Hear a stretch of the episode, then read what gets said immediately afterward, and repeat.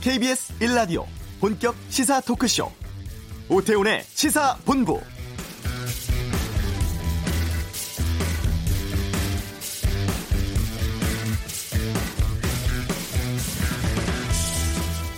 오늘부터 확연하게 달라지는 특별한 곳이 있습니다. 바로 군사분계선 접경 지역인데요. 오늘 0시부로 군사분계선 일대 육해공 모든 지역에서 남북은 상대에 대한 일체의 적대 행위를 전면 중지하게 됐습니다. 지난 9.19 군사합의서에 의해서 이 지역에서 포사격 훈련, 뭐 대규모 야외 기동 훈련을 중지하고 각 기종별 비행 금지 구역을 설정해 운용합니다. 동서해 완총 구역 내 함포, 해안포의 덮개를 설치했고 연평도, 백령도에 있는 모든 해안포의 포문도 폐쇄됐습니다. 유엔군 사령부도 여기에 대해서 지지, 공감 입장을 표명하고 있는데요. 이번 조치부터 시작해 한반도의 항구적 평화에 의미 있는 진전이 이루어지길 바랍니다. 오태훈의 시사본부 무협 소설의 최고봉 김용 작가가 영원히 강호를 떠났습니다. 잠시 후에 추억해 보겠습니다. 얼마 전 치러진 공인 중개사 시험의 난이도가 논란입니다. 너무 어려웠다고 하는데 의도에 대해서 문제 제기하는 분들이 있습니다. 김정환 기자의 핫뜨는 청원에서 살펴보겠습니다. 2부 전국을 두고 펼치는 전직 의원들의 빅매치 각설하고 오전에 있었던 문 대통령 국회 시정연설에 대해서 의견 듣겠습니다. KBS 라디오 오태훈의 시사본부 지금 시작합니다. 네, 오후를 여는 당신이 꼭 알아야 할 가장 핫하고 중요한 뉴스 김기화 기자의 방금 뉴스 시간입니다. KBS 보도국의 김기화 기자, 어서 오십시오. 안녕하세요. 자, 오늘 오전에 문재인 대통령 국회에서 시정 연설 어떤 내용이었습니까?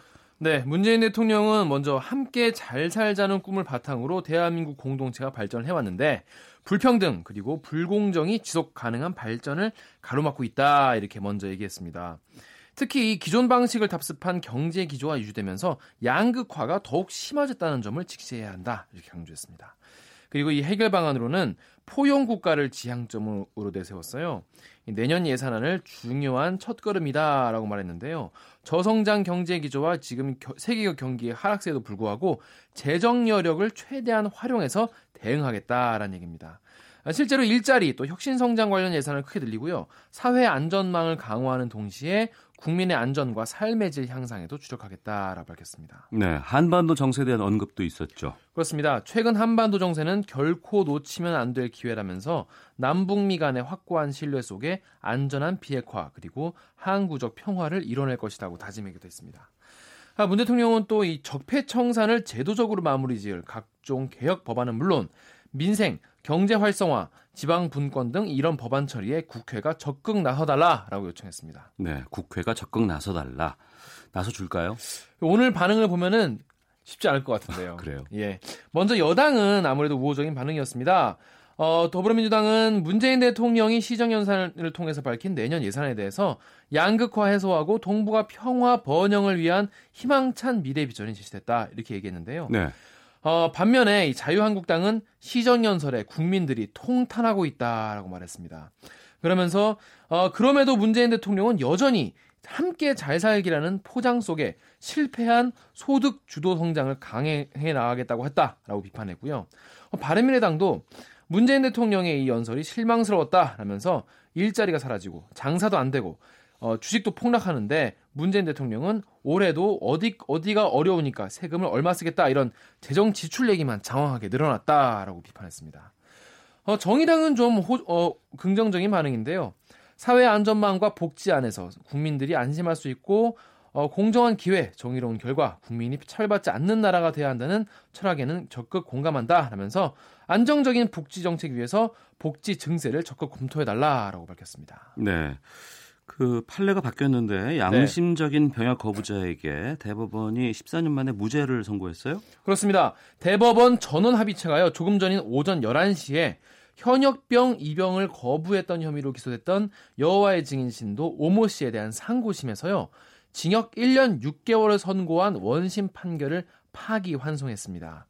재판부는 양심적 병역 거부자에게 병역 의무를 강제하고 형사 처벌하는 것은 양심의 자유에 대한 과도한 제한이고 소수자 관용이라는 민주주의의 원칙에 위배된다 이렇게 밝혔습니다.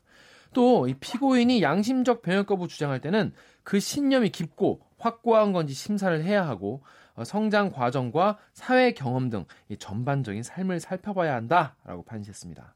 그러면서 원심이 양심적 병역 거부에 대해서 아무런 심리 없이 유죄를 인정한 거는 병역법에 대한 법리 오해다라고 설명을 했어요. 이게 이 대법관의 이 다수 의견이 뭐냐면요.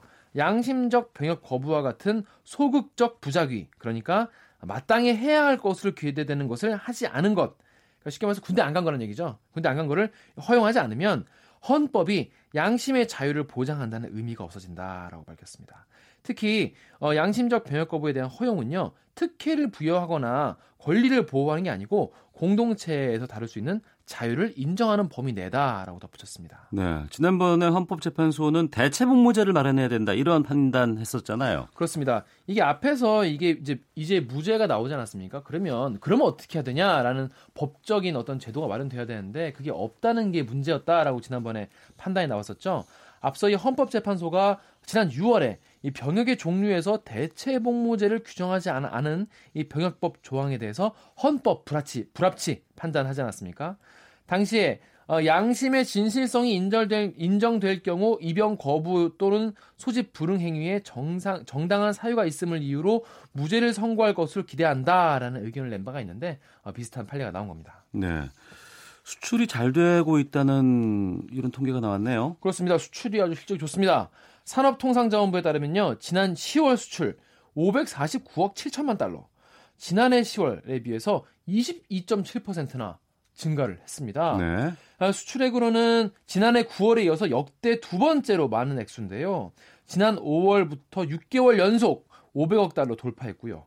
1월부터 10월까지, 그러니까 지금까지 올해 누적 수출도 5,053억 달러 사상 최대 기록을 깼습니다. 반도체 여전히 잘 나가고요. 일반 기계, 석유화학 수출이 51%, 42% 이상 증가하면서 역대 최대 실적을 올렸습니다. 자동차도 많이 팔렸습니다. 신형 SUV가 많이 나와가지고 판매 증가했고요. 전 지역 수출 늘리면서 2개월 만에 플러스로 반등했습니다. 어, 디스플레이와 무선 통신기기 선박은 좀 감소했는데요.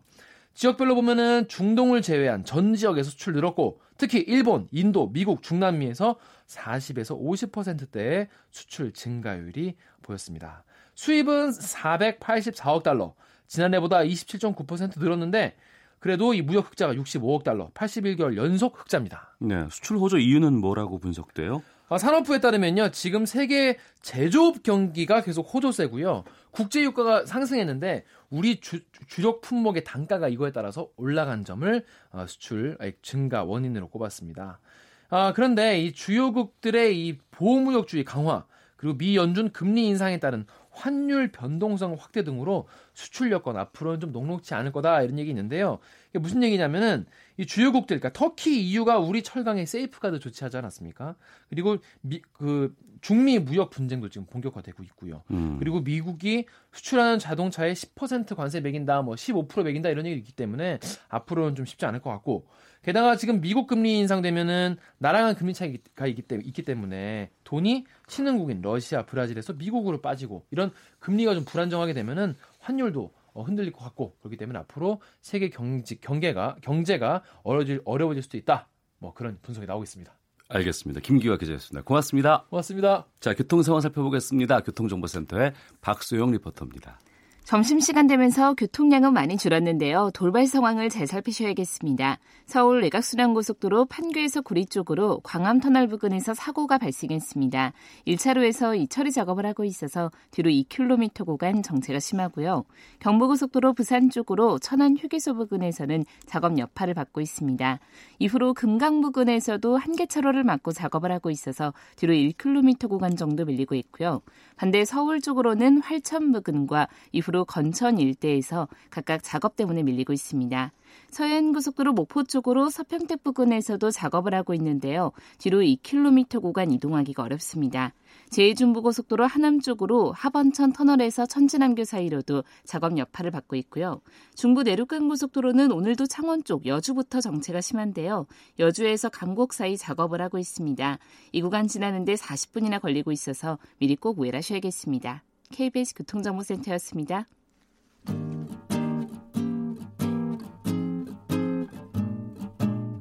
KBS 1라디오 오태훈의 시사본부 여러분의 참여로 더욱 풍성해집니다. 방송에 참여하고 싶으신 분은 문자 9730번으로 의견 보내주세요. 애플리케이션 콩과 마이케이는 무료입니다. 많은 참여 부탁드려요.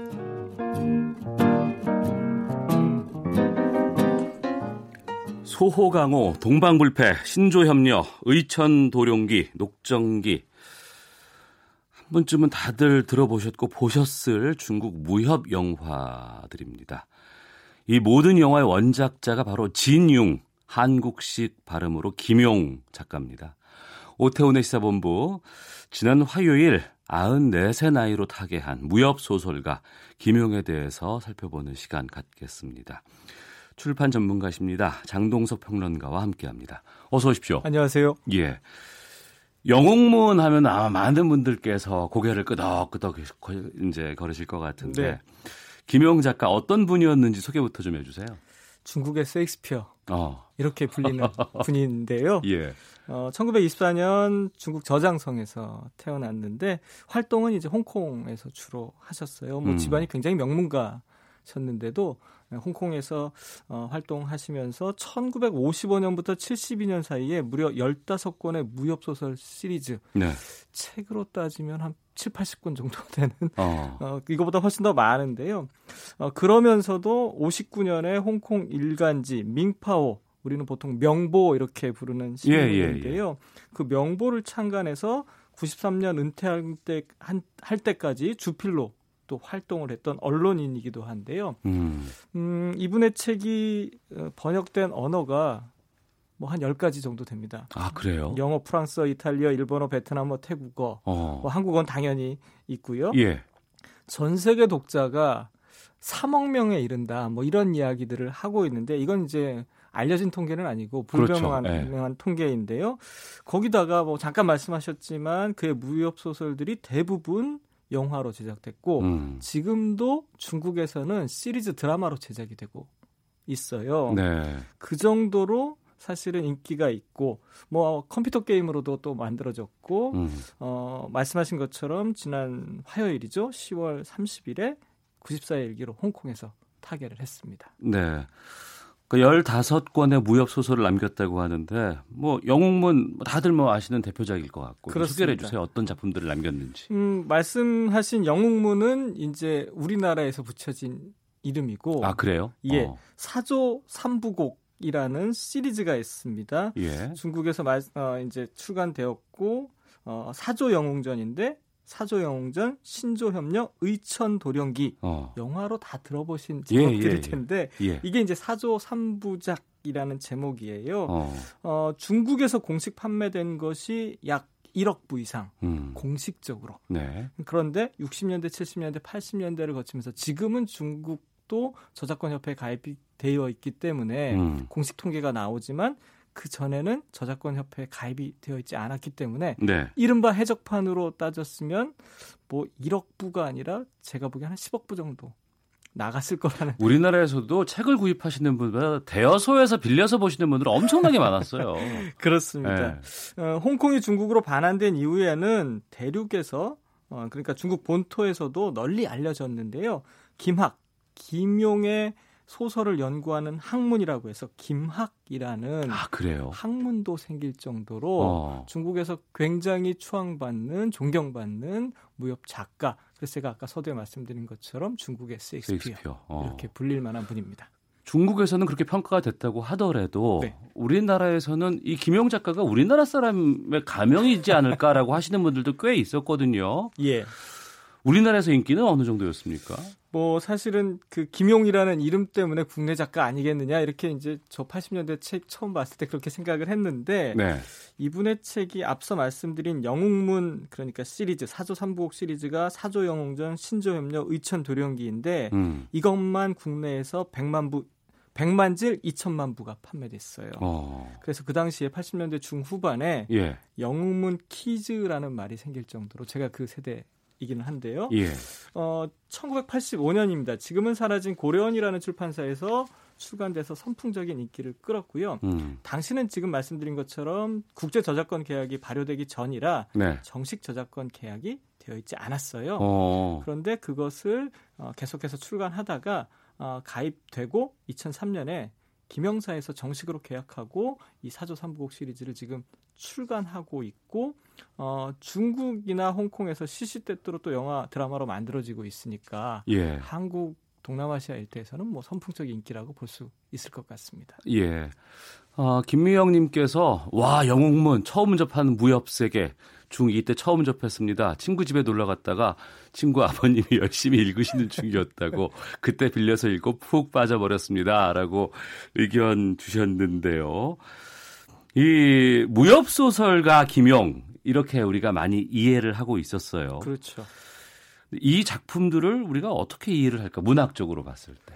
사실은 문학적으로 보자면 번역의 문제가 좀 있을 수 있는데 아, 그럴 수 있겠군요. 어, 중국어로 된 그 김용의 작품들을 읽으신 분들은 문학성이 굉장히 탁월하다. 문장이 아름답고 문학성이 어. 탁월하다. 그래서 그 김용 명언 집이 따로 이렇게 인터넷에 돌아다닐 정도로 네, 그 네. 작품에 굉장히 수준 높은 언어 음. 세계를 구사하고 있거든요. 물론 이제 평가를 보자면 그의 사회적, 문화적인 이제 그 어, 영향력들을 볼 수 있을 텐데 뭐 한족 중심의 중화주의가 깔려 있는 것 아니냐 이런 비판도 있긴 했어요. 하지만 통속적, 상업적이라고 여겼던 무협 소설을 문학의 경지로 끌려 끌어올렸다라는 평가가 일단 지배적이고요. 음. 어, 철룡팔부라는 작품이 있습니다. 예, 예. 중국 인민교육 출판사가 교과서를 펴내면서 2004년에 교과서에 이 작품을 싣기도 어. 했고요. 예. 홍콩에서는 사조 영웅전이라는 작품이 교과서에도 실린 바 있으니까 음. 문학성은 뭐 다- 달리 말씀드릴 필요가 없을 것 같습니다. 네.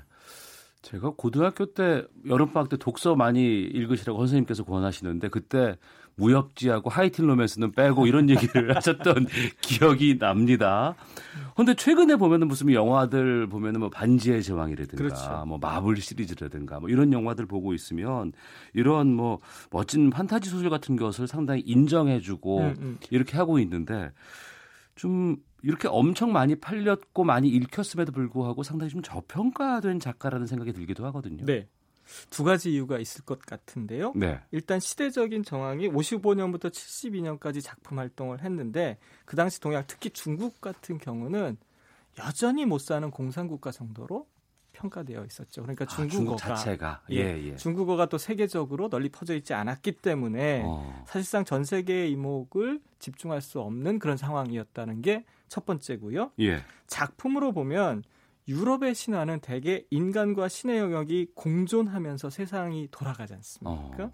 반면에 김용의 무협은 어, 인간 중심이죠. 사람들이 다 주인공인데 예. 이 사람들이 갑자기 나와가지고 하늘을 날고 대나무 음. 위에 서 있고 갖가지 내공을 선보이니까 서양에서 보기엔 그런 게 가능하냐? 음. 그러니까 애들 장난 같다. 네. 이런 평가를 할 수밖에 없었던 거죠. 이제 어. 서서히 그러면서 그럼에도 불구하고 서서히 공감대를 넓혀갔고 그 무협의 세계라는 게 아, 인간의 영역에서 상상력이 극대화된 세계라는 것을 예. 서서히 서양도 인정하게 된 거죠. 어. 와호장령이 그 오스카에서 외국어 영화상을 받은 이유가 바로 김용 작가 때문이 아닐까라는 생각이 들기도 하네요. 작은 영향력을 주었다 이렇게 볼 수도 있겠죠. 어, 예. 그렇군요. 초식이라고 하던데 이제 화려한 무공에 대한 묘사라든가 네. 뭐 동굴 속에 갇혀서 왼손과 오른손을 싸우도록 훈련시켰더니 밖에 나와서 두 사람처럼 싸울 수 있는 무술의 달인이 됐더라. 네. 이런 거 참 재밌잖아요. 밤새워서 읽을 수밖에 없고. 이 현실에서는 불가능한 이런 무협 소설의 절대 신공들 어떤 것들 기억나세요? 저는 김용 선생의 작품 중에서 소강호라는 작품 을 되게 굉장히 좋아하는데요. 네. 그 주인공이 영호충이라는 사람이에요. 어. 이 사람이 주로 구사하는 이제 권법이 독고 구검이라는 건데요. 독고 구검. 예. 방어 초식이 없어요. 어. 그러니까 무조건 공격만 하는 음, 이제 건법인데 예, 예. 어, 적이 강하면 강할수록 훨씬 더 강해져요. 어. 쉽게 이야기하면 검술에 기초가 있어야 하는데 그런 것 자체가 없는 거예요. 어. 상대가 이런 조짐을 보이면 이런 방식으로 나의 그 대응을 바꿀 수 있는 거죠. 예. 그러니까 상대가 세게 나오면 더 세게 공격할 수 있는 새로운 초식이 계속해서 나오기 때문에 적이 어. 강하면 더 강할수록 그러니까 절대 무공을 지닐 수밖에 없는 저는 그래서 그 소호광호 영어충의 독고부검을 사랑합니다. 예. 무협 소설을 밤새 읽고 나면 다음 날 아침에 태양빛이 달라져요. 그렇죠. 예. 하늘이 달라 보이기도 하죠. 그렇습니다. 예. 또 정의감에 또 불타오르게 되고. 그렇죠.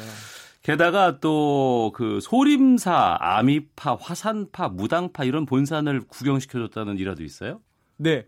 어, 그 밝혀지진 않은 사실인데요. 예. 동세호평이 이 김용의 소설을 너무나 좋아해서 직접 데리고 와서 뭐 이런저런 것들을 그러니까 무협의 본산이겠죠. 그런 음. 것들을 보여줬다 이런 얘기는 있는데요. 뭐 밝혀진 내용은 동세호평 아닌 주석이. 거- 그렇습니다. 어. 그런데 이런 건 밝혀졌어요. 1980년대 초에 어, 그러니까 정부 요원을 보내서 홍콩에 보내서 진융의 소설, 그 당시 본토에서는 구할 수 없는 책들이었으니까 네. 이그 진융의 소설을 김용의 소설을 직접 요원에게 가지고 와라 이렇게 어. 해가지고 소설을 읽었다라는 이야기는 밝혀졌고요. 예. 어, 81년에 직접 만나서 내 오랜 친구 같다. 당신 책 내가 대부분 다 읽었다. 음. 이런 인사를 남겼다는 기록은 있고요. 네. 또 하나 그 이 덩샤오핑 주석이 김용을 좋아했던 이유 중에 하나가 어, 1966년에 그 명보라는 신문에서 그 문화대혁명을 비판적으로 계속해서 이제 글을 싣고 있었거든요. 네. 당시 아시다시피 이 덩샤오평이 그 장수성으로 화방을 당해서 절치부심 세월을 보내고 있던 시기였기 때문에 어. 감정적으로 굉장히 김용에 대해서 언론인 김용에 대해서도 좋은 감정을 가지고 있었다. 예. 이런 내용들은 어, 이미 알려진 사실입니다. 알겠습니다. 자, 출판 평론가 장동석 씨와 함께 영문문의 작가 김용에 대해서 말씀을 좀 나누고 있는데요. 이 중국 역사가 상당히 방대하고 그렇죠. 예, 나라도 많고 구역도 넓고 그런데 이것에 대한 해박한 지식을 바탕으로 해서 각 소설마다 역사적인 배경이라든가 네. 실존 인물들을 차용했다면서요. 그렇습니다. 어, 사조삼부곡에 보시면 그 징기스칸이 등장해요. 음. 그런가 하면 왕중양이라는 사람이 등장하는데 이 왕중양이라는 사람이 누구냐면 도교 일파의, 일파의 하나인 전진도의 창시자예요. 그래서 음. 도교에서 굉장히 어, 중요한 인물로 평가받고 있는데 네. 그런 인물도 등장하고 어, 가장 유명한 인물은 남송의 장군이었던 악비라는 사람일 텐데요. 일부인 사조영웅전에 그 휘종, 흠종이 금나라 포로로 잡혀간 정강의 변 이후에 이제 남송이 세워지게 되는데 주전파 악비 장군이 이제 살해당하고 이런 이제 정황들이 쭉 설명되면서 음. 이 사람들을 돕기 위해서 각 무협의 정파의 고수들이 등장하는 네. 내용들이 나오니까 사실은 이 작품뿐만 아니라 김영의 작품 15권 전권에서 실제로 중국 역사가 이렇게 쭉쭉쭉 등장하게 되고요. 음. 그래서 어떤 독자는 제가 만난 어떤 독자 정말 김용의 작품을 사랑하는 독자인데요. 예. 중국의 시대 순으로 작품을 다시 재배열해서 출간 순이 아니라 어. 시대 순으로 다시 배열해서 그 작품을 읽으면 중국의 역사도 알 수 있다. 또 이렇게 얘기하시는 분들도 있을 정도입니다. 예. 블로그 검색해 보면 그런 것들이 아마 총 연대기가 나올 것 같은데요, 보니까. 예, 예. 자, 실제로 이제 90년대까지는 이 무협 소설 번역한다는 걸 번역가 스스로들이 좀 많이 부끄러워해서 가명을 쓰기도 했었습니까? 실제로 그렇고요. 어. 번역가들뿐만 아니라 그 국내에서 무협을 쓰는 작가들은 대개 가명으로 어. 왜냐하면 약간 중국풍의 이름으로 예, 예. 해야 재미가 있을 테니까 아, 문제는 이제 번역의 질 때문이었는데요. 1970년대 상당수가 이제 중국 소설들이 번안돼서 우리식으로 만들어졌는데 성의가 없는 번역 그러니까 빨리빨리 해서 그러니까 이제 대본처럼 팔아야 하기 때문에 음. 성의 없는 번역 때문에 외면 당하는 경우가 좀 많이 있었어요. 네. 어, 작가로 넘어오자면 1979년에 한국 작가 김대식이라는 분이 을제상인이라는 필명으로 8만 4천 건법이라는 무협 소설을 썼는데 이게 이제 그 당시에 선풍적인 인기를 예, 예. 끌 정도였어요. 그러니까 김대식 이렇게 하면 아무도 알아주지 않으니까 예. 을제상인 이렇게 해서 이제 무협을 쓰기도 했고 어 사실은 그런 점에서 보자면 이 사조삼부곡도 85년에 출간이 됐지만 이미 76년에 어. 신문에 연재가 되었던 그런 음. 적도 있었거든요. 그러다가 이제 다시 85년에 책으로 시리즈로 나오면서 영웅문 시대가 열리게 되었던 거죠. 네.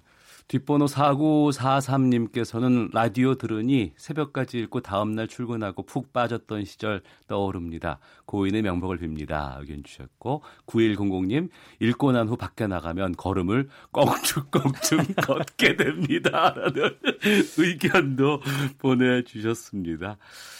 근데 보니까 72년까지 왕성하게 대작들을 쏟아내다가 그 이후에는 절필을 했는데 그 네. 이유는 뭔지 좀 말씀해 주세요. 사실은 그 작가로서의 명성도 대단했지만 그 홍콩 내에서는 언론인으로서의 명성도 어. 대단한 분이거든요. 예. 어, 대학 졸업 후에 상하이 대공보 국제부 편집 담당 기자로 일을 했었고 59년에 아까 말씀드린 명보를 이제 창간하는데 함께 일조를 했는데 어, 명보 주간지도 만들 정도로 이 언론에 대해서 이렇게 굉장히 애정이 있었어요. 예. 72년에 뭐 여러 가지 상황에서 더 이상 뭐 이렇게 작품에 아, 그 뭐라 그럴까요? 소재가 좀 고갈됐다라는 이야기를 남기고 어, 절필 선언하고 명보에서 계속 일을 했는데요. 1989년 사장직을 내려놓은 뒤에 앞서 말씀드린 것처럼 93년까지 어, 은퇴할 때까지 주필로 활동하면서 언론인으로서도 사실 홍콩에서 굉장히 음. 그리고 또 중국 그 본토의 정책에 대해서 비판의 날을 세웠던 뭐 그런 언론인으로서도 홍콩에서는 굉장히 존경을 받았던 그런 분입니다. 네, 지난 화요일 타계한 무협 소설의 대가 김용 작가에 대해서 말씀 나눠봤습니다. 장동석 출판 평론가였습니다. 말씀 고맙습니다. 고맙습니다. 헤드라인 뉴스입니다. 양심에 따른 병역 거부도 병역 거부의 정당한 사유에 해당한다는 대법원 판결이 나왔습니다. 양심적 병역 거부자에게 유죄를 선고했던 대법원 판결을 14년 만에 바꾼 겁니다. 국내 유명 웹하드 업체 위디스크의 실소유주로 알려진 양진호 한국미래기술 회장이 최근 전 직원 폭행 영상 등이 공개돼 물의를 빚은 데 대해 사과문을 발표하고 회장직 사퇴 의사를 밝혔습니다. 폼페이오 미 국무장관이 열고자 했던 북미 고위급 회담이 다음 주 열릴 것으로 보입니다. 회담 장소와 날짜는 공개되진 않았는데 미국 중간 선거가 끝나고 나서 뉴욕에서 열릴 것이란 전망입니다. 북한의 인권 상황을 규탄하고 개선을 촉구하는 새로운 유엔 결의안이 상정됐습니다. 전국 한우협회는 오늘부터 이마트와 롯데마트, 홈플러스, GS 슈퍼마켓 등을 통해 한우 전품목을 40%가량 할인해 판매한다고 밝혔습니다. 지금까지 헤드라인 뉴스 정한나였습니다.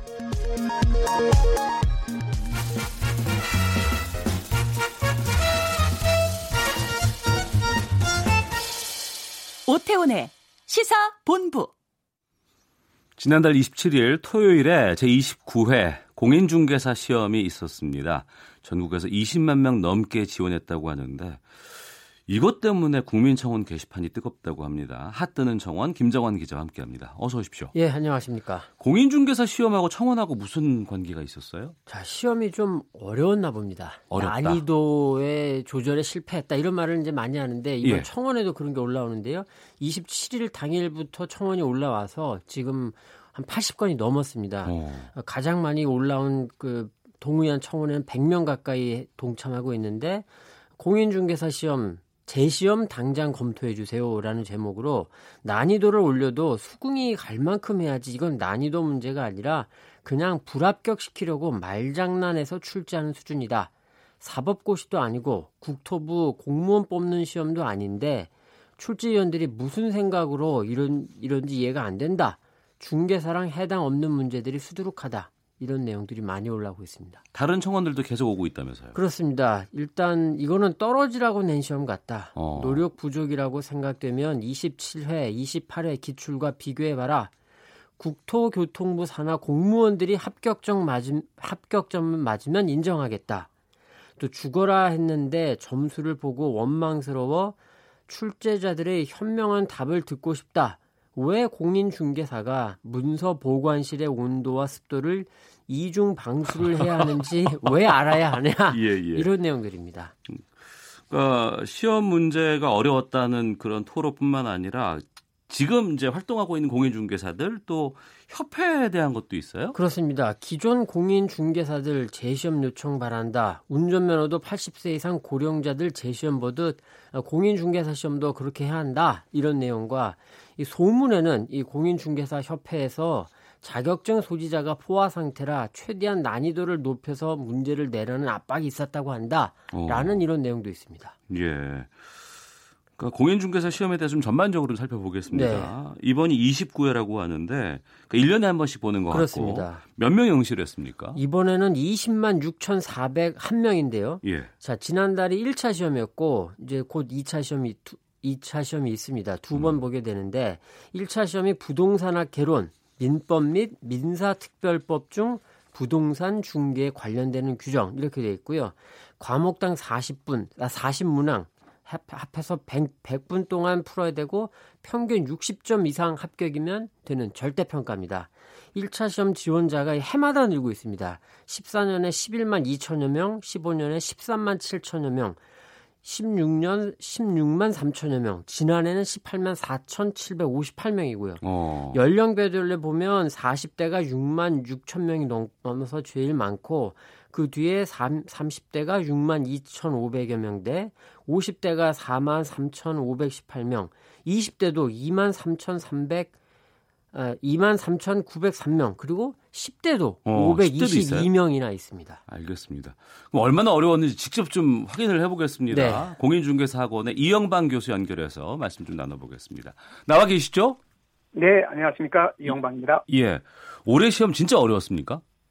예, 지난 그 27회나 28회에 비해서 어려워진 것이 사실입니다. 어, 얼마나 어렵다고 평가되세요? 네, 판단되세요? 지난 27회 치른 올해 시험이 29회 시험인데요. 예. 이전에 27회나 28회에 비해서 1차 과목에서 한 과목, 2차 과목에서 두 과목이 까다로운 편이었습니다. 참고로 공인중개사 자격시험은 1차 과목과 2차 과목으로 나누어지는데 1차 과목이 두 과목이고 2차 과목이 세 과목이 있습니다. 29회 시험 특징을 간단하게 한번 정리하면 네. 해드리겠습니다. 네. 29회 시험 특징은 이전에는 법주문이 그대로 출제된 것이 많았다면 29회 시험의 특징은 외워서 푸는 문제는 거의 출제되지 않고 법조문을 해석하는 문제가 다수 출제되었습니다. 거의 수능처럼 나온 것 같네요. 말씀하신 느낌이. 네. 그리고 법조문이 그대로 출제된 것이 아니라 원리를 이해해야 출제 어, 풀수 있는 문제가 다수 출제되었습니다. 네, 진짜 그 수능 그 외에도 형식 같은데요. 예, 예. 예, 저기 교수님 그렇다 보면 네. 이게 아무래도 50대 이상의 조금 연령이 있으신 분, 그 다음에 또 주부들 이게 불리하지 않나요? 네, 출제 경향을 보면 그럴 수 있습니다. 그런데 통, 합격자 통계를 보면 또 그런 것만 같지는 않습니다. 네. 그러니까 우선 공인계사 시험 같은 경우는 그 절대평가로 치러지고 있습니다. 그렇죠. 네네. 그리고 과락이라는 것이 있는데 과목당 40점 미만이면 과락이고요. 네. 또 과목당 40점 이상이고 1차 평균 60점, 2차 평균 60점 이상이면 최종 합격하는 시험입니다. 네, 근데 1차는 근데 아직 그 발표자는 아직 안 나왔지 않습니까? 이번 시험에 1차와 2차를 같이 발표를 합니다. 네. 예. 그러니까 아직 제 말씀은 29회 지난 토요일에 본 건 아직 발표자는 안 나왔죠. 네, 발표가 아직 안 나왔어요. 그러니까 제가 여쭤본 거는 이번처럼 이렇게 네. 거의 수능처럼 그냥 단순 네. 암기식이 아니고 그것을 해석을 해야 되고 원리를 이해해야 되는 문제가 나오면 아무래도 50대 이상 분들 그리고 그 주부분들한테는 좀 불리하지 않을까 하는 걸 제가 여쭤본 예, 예, 당연히 불리합니다. 그런 음. 부분에 대해서는 어려워하시는 것도 사실입니다. 네.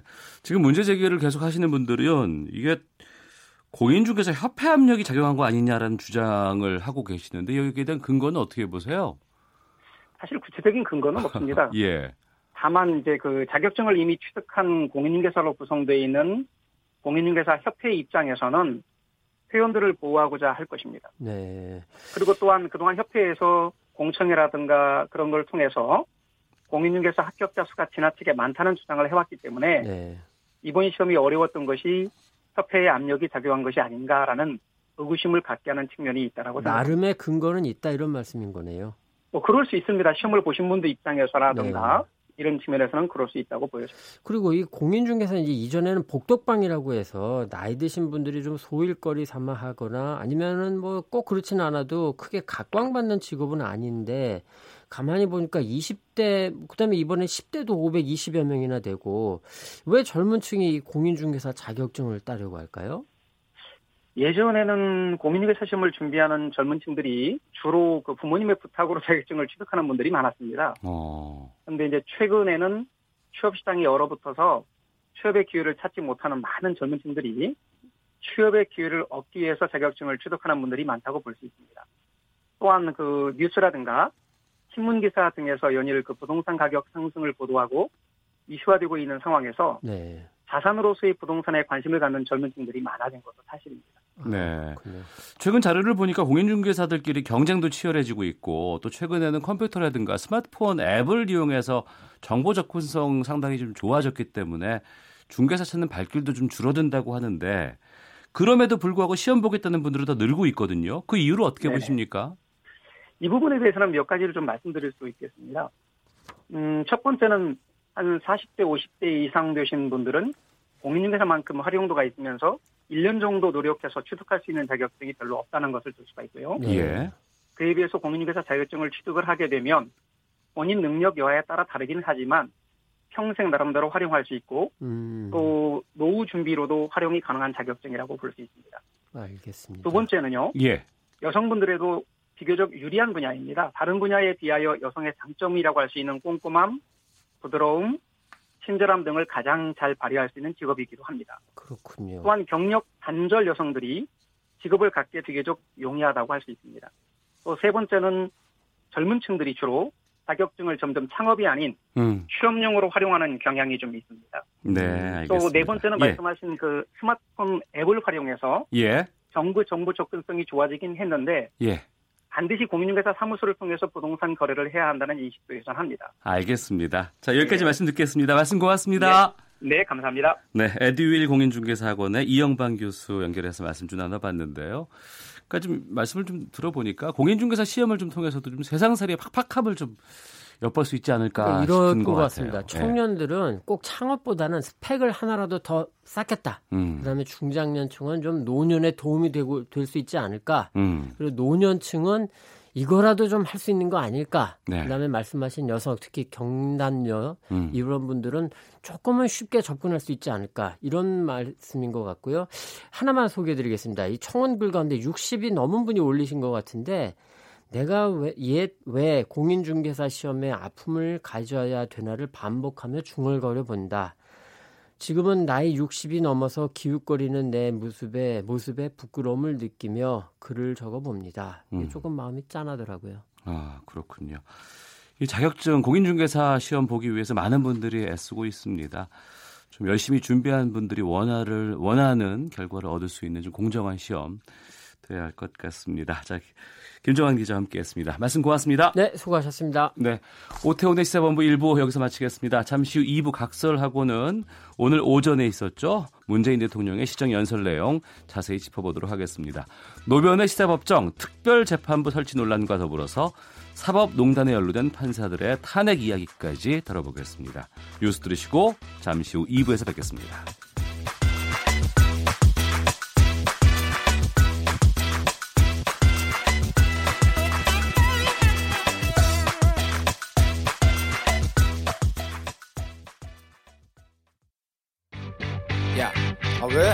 점심시간에 뭐하냐? 자야지. 야, 그러지 말고 이거 한번 들어봐. 아, 뭔데? 지금 당장 라디오를 켜봐. 나른한 오후 깨울 시사 토크쇼. 모두가 즐길 수 있고 함께하는 시간. 유쾌하고도 신나는 시사 토크쇼. 오태훈의 시사본부. 이제 우리 사회는 공정. 아, 예.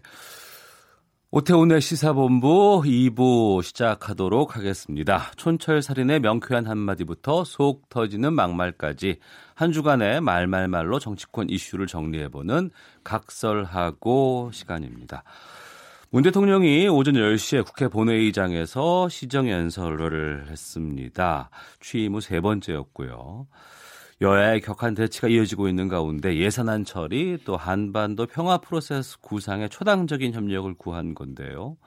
제가 잠시 뒤에 어, 시전 연설 앞부분 짧게 듣고 좀 계속해서 이어가도록 하겠습니다. 먼저 두 분 소개를 해드리겠습니다. 더불어민주당의 최민희 전 의원, 자유한국당의 김용남 전 의원 자리하셨습니다. 두 분 어서 오십시오. 안녕하세요. 네, 안녕하세요. 예, 시정 연설 짧게 듣겠습니다. 이제 우리 사회는 공정하지도 않습니다. 불평등이 그대로 불공정으로 이어졌습니다. 불평등과 불공정이 우리 사회의 통합을 해치고 지속 가능한 발전을 가로막기에 이르렀습니다. 역대 정부도 그 사실을 인식하면서 복지를 늘리는 등의 노력을 꾸준히 기울여 왔다고 저는 생각합니다. 그러나 커져가는 양극화의 속도를 따라잡지 못했습니다. 기존의 성장 방식을 답습한 경제 기조를 바꾸지 않았기 때문입니다. 우리는 이 점을 직시해야 합니다. 네. 어, 문 대통령의 국회 시정연설은 이번이 세 번째입니다. 대통령 시정연설은 국회법에 따른 절차로 알고 있는데 먼저 시정연설이 뭘 의미하는 것인지 김영남 의원께서 좀 말씀해 주세요. 예, 시정연설은 우리 국회법에 규정되어 있죠. 그러니까 정부가 국회 예산안을 제출하고 그러면 그게 결국엔 아, 본회의에 상정돼야 되는데요. 음. 그 예산안의 내용을 설명하기 위해서 대통령께서 이제 국회에 와서 직접 어떠어떠한 이유로 어디에 돈을 쓰려고 이런 예산안을 아, 국회에 제출했다라고 설명하는 자리입니다만 사실은 예산에 한정되지 않고 국정 전반에 관한 어. 아, 철학을 설명하는 자리로 이제 아, 보통은 그렇게 되어 있죠. 이제 경제가 중심입니다만 예. 그 외에 주요 현안이라든지 앞으로의 아, 국정 운영 방안 등을 설명하는 중요한 자리입니다. 예. 최민 의원께서는 이번 그 시정연설 어떻게 들으셨어요? 그러니까 우선 이번에 확실하게 한 게 소득주도 성장, 혁신 성장, 공정 경제 그 기조를 바꿀 수가 없다. 음. 이걸 분명히 한 부분입니다. 네. 그러니까 그동안에 야당에서 소득주도 성장 자체를 폐기하라고 요구를 해왔잖아요. 예. 그런데 어, 그동안 정부도 어, 극단적인 양극화에 대처해 왔다는 인식, 대처해 왔다고 생각한다. 노력을 했지만 음. 어, 그게 효과가 없었다는 기본 인식을 전제로 어, 소득주도 성장은 계속 가야 한다. 어, 그리고 혁신 성장 관련하여 중소 벤처 투자 더 육성하고 청년 투자 지원하겠다. 그래서 경제 정책의 커다란 철학, 네.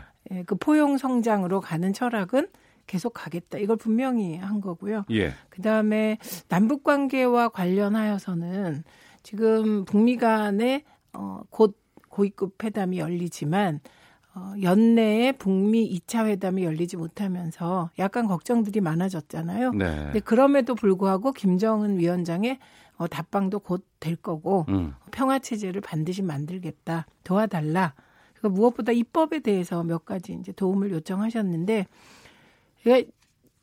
성심성의껏 열심히 하고 있다. 음. 그리고 협치를 위해서 이제 곧 원내대표단과 만난다. 네. 그러니까 국회도 초당적으로 좀 협력을 해달라. 지금 노심초사하고 있으니 음. 그 마음을 좀 알아달라. 이런 어, 절절한 호소였습니다. 네. 그 절절한 호소에 대해서 오전 이 그 시정연설 끝나고 나서 자유한국당과 바른미래당은 좀 다른 시각의 논평들을 해놨어요. 네. 김영남 의원께서도 말씀해 주시죠. 어떻게 들으셨는지. 그러니까 방금 최 의원님께서 말씀하신 대로 기존의 소득주도 성장으로 표현되는 경제 정책과 주요 정책에 대한 수정 기미가 전혀 안 보였다는 것이 대단히 걱정스러운 측면입니다. 어. 이 정도 경제 성적표가 나오고 소득주도 성장이 안 먹히고 있을 뿐만 아니라 잘못된 정책이었다는 게 실증적으로 결과가 나왔으면 이제는 반성을 하고 음. 아, 수정을 하면서 새로운 아, 경제 패러다임을 이야기했어야 하는데 여전히 고집을 피우시고 하던 대로 계속 하시겠다고 지금 뭐 그런 뜻을 명확히 하셨어요. 예. 그러니까 지금 민생 경제는 완전히 곡소리가 나고 있는데 이걸 음. 하던 거를 지속적으로 계속 해 나가겠다고 하니까 이제는 뭐 실망감을 떠나서 이제는 뭐 분노 게이지가 올라갈 수밖에 없는 상황이죠. 예산안 처리에는 그러면은 그 쉽게 동의해 줄 수 없는 입장이겠네요. 그렇죠. 그리고 지금 이 소위 뭐 좋게 슈퍼 예산이라고 합니다만 우리나라 예산 증가 속도가 너무 빨라요. 네. 이번에 거의 10% 가까이 9.7%가 늘어난 470조 5천억의 예산안을 제출해 놨는데 음. 이거는 그냥 세금 주도 성장하겠다는 얘기예요. 세금 많이 걷어서 정부가 많이 어, 분배로 베풀겠다. 근데 세금 주도 성장해 갖고 성공한 나라는 전 세계에 한 곳도 없습니다. 음. 지금 대표적인 예가 남미의 국가들이에요. 그게 어 국가가 다 해주겠다, 의료, 교육 뭐 다 해주겠다고 했습니다만 결과적으로 국민들의 삶은 더 피폐해지고 점점 살기 어려워졌죠. 시정연설 이후에 당에서 나온 입장들을 좀 정리를 해보면 여당은 미래 비전을 제시했다. 자유한국당 민심과 동떨어진 실망스러운 연설이다. 바른미래당 자화자찬만 했다. 민주평화당 양극화 해소에 회의적이다. 정의당은 복지 쪽에 더 증세를 해야 한다. 이런 의견이었습니다. 최민희 의원님. 그러니까 세금 주도 성장이라는 건 그냥 정치 공세적 표현이시죠. 그리고 세금 주도 성장이 가능합니까? 안 되죠, 그건. 예, 그러니까 그건 그런 식의 어, 너무 지나치게 왜곡된 공격을 하시면 전혀 수긍이 안 되지요. 그리고 소득주도 성장의 내용을 살펴보시면요. 그 내용이 소득주도 성장이라는 네이밍이 붙어서 그렇지 만약에 홍준표 전 대표가 대통령이 되셨더라도 그 내용은 실천했을 겁니다. 공공부문 일자리도 늘리셨을 거고요. 비정규직의 정규직화도 했을 거고요. 음. 최저임금 1만 원도 공약하셨기 때문에 그 길로 갑니다. 그리고 이미 최저임금 1만 원은 그각 당이 대선 때 공약한 대로 속도 조절에 이미 들어갔습니다. 그래서 예를 들면 속도 조절 들어간 부분은 인정을 해줘야지 그런 거를 계속 그 물고 늘어지면 곤란하시고요. 그래서 소득주도 성장이라는 이 네이밍은 이번 정부의 철학과 관련된 것이고, 어, 그, 말씀 잘 하셨는데 남미의 경우는요, 일자리 창출이라는 개념보다 저소득층 직접 지원을 했죠. 예, 그리고 그 직접 지원과 동시에 임금을 인상했고 임금 인상한 부분에 대해서는 효과가 낮다고 평가를 받고 있습니다. 그러니까 그 남미 국가 일부가 어, 어려워진 이유가 어, 단순히 뭐 그 저소득층 지원 정책을 썼다 여기에 있지 않고요. 지금 우리 경제가 어려워지고 있, 는 초입에 들어간 것도 늘 말씀하시잖아요. 우리 경제의 대외 의존도가 높다는 거. 음, 그렇기 때문에 그에 맞는 정책을 써야 된다고 하시는데 지금 미국과 중국 간의 무역 갈등 그리고 예를 들면 우리가 전통적으로 의존해 왔던 경제 영역이 있습니다. 그게 이제 중화학 공업이고 그중에 예. 자동차 등이 있는데 지금 이 부분이 어렵고 자동차 조선의 구조 조정이 합리적으로 진행이 돼야 되는데 그게 우리의 과제로 있는 것이죠. 그래서 저는 이렇게 자유한국당에서 그러면 소득주도 성장의 내용 있잖아요. 음. 그 내용을 하나하나 보시고 어, 그게 뭐가 문제인지를 구체적으로 말씀하셔야지 이게 뭔가 시정이 되지 않을까. 알겠습니다. 김영남 의원님. 아, 오늘 시간이 부족하겠는데요. 자, 일자리 말씀하셨는데 예, 예. 이 정부 출범해서 1년 6개월이 지났습니다. 지금 일자리가 늘어났나요? 일자리가 줄어들고 있죠. 실업률이 높아지고 취업률은 낮아지고 있어요.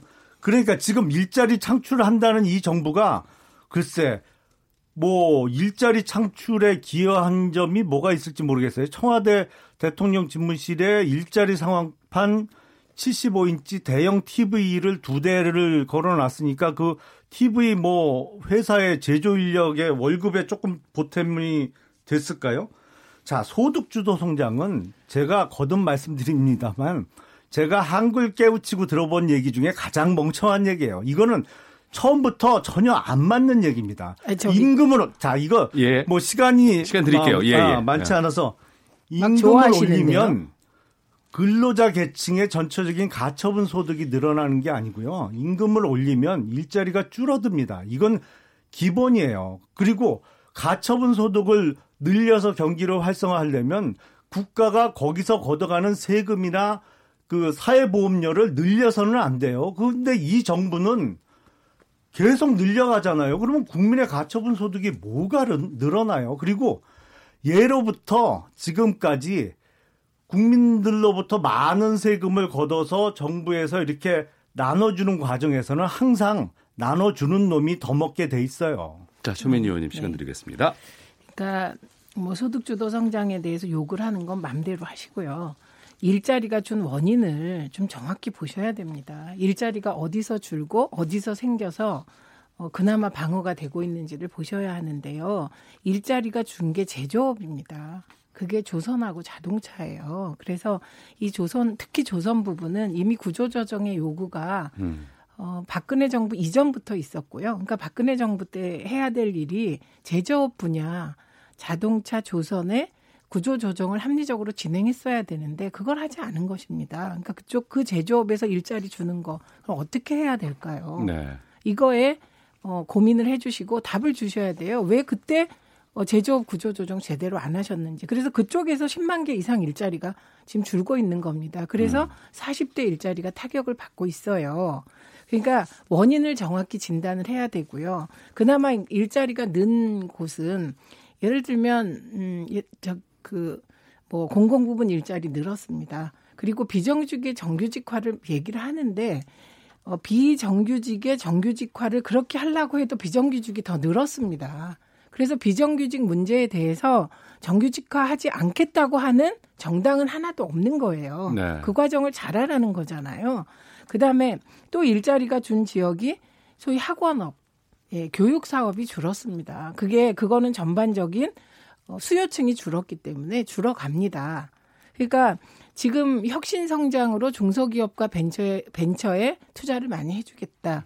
그리고 청년 창업에 투자하겠다. 이게 혁신 성장 부분에 투자 부분에 들어 있거든요. 음.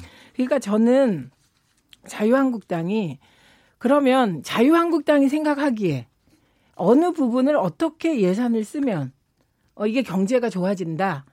이 플랜을 제시하면서 예산안을 고치는 방향 네. 그리고 그게 국민들에게 어, 설득이 되면 국민들이 어 그거를 야, 여당이 안 받을 리가 있겠습니까? 자, 사실과 좀 다른 예. 부분이 있어서 뭐가 달라요? 아, 바로 잡겠는데 조선하고 자동차에서 지금 일자리가 줄었다고 네, 말씀드리는데 조선하고 자동차는 이 대기업들이 전형적으로 가장 강성 노조들이 차지하고 있는 지역입니다. 그러니까 민주노총 금속노조가 대표적인 강성노조라 일, 거기서는 해고를 못해요. 기본적으로 지금 제조업에서 줄어들고 있는 것은 중소기업에서 임금을 못 맞추기 때문에 그리고 많은 자영업자들이 폐업을 하면서 그 거기서 고용됐던 사람들이 줄어들고 있는 것이지 이게 무슨 조선 자동차의 구조조정이 늦어져서 지금 일자리가 줄었다는 말씀은 전혀 맞지 않고요. 지금 아니요, 혁신성장 잠깐만요. 아니 사실을 잠깐만요. 가지고 말씀하셔야죠. 혁신성장 말씀하시는데 예. 혁신 성장을 하려면 지금 예를 들어서 지금 무슨 카풀 앱 때문에 아, 택시 기사들이 파업도 하고 난리가 났습니다. 그러면 혁신 성장을 그렇게 강조하는 이 정부가 그걸 조정을 해야 될 거 아니에요. 해결 방법이 있어요. 근데 그거 하나 규제도 못 풀고 아무런 규제도 못 풀고 있으면서 무슨 혁신 성장을 논의한다는 거예요. 그리고 한국당의 입장은 기본적으로 경제 성장을 예산으로 이끌어서는 안 된다는 게 기본적인 자세입니다. 그러니까 예산 풀어서 자, 경제 성장 예. 시킨다는 거 이건 넌센스예요. 아니, 알겠습니다. 그러니까 예. 말씀을 하실 때 제조업이 제조업 부분의 철강과 자동차 주력 산업인데 그쪽에 구조 조정이 필요한데 그걸 못해서 어, 제조업 쪽 일자리가 줄었다. 이건 통계가 얘기하는 거예요. 그럼 당연히 중소기업이 줍니다. 왜냐?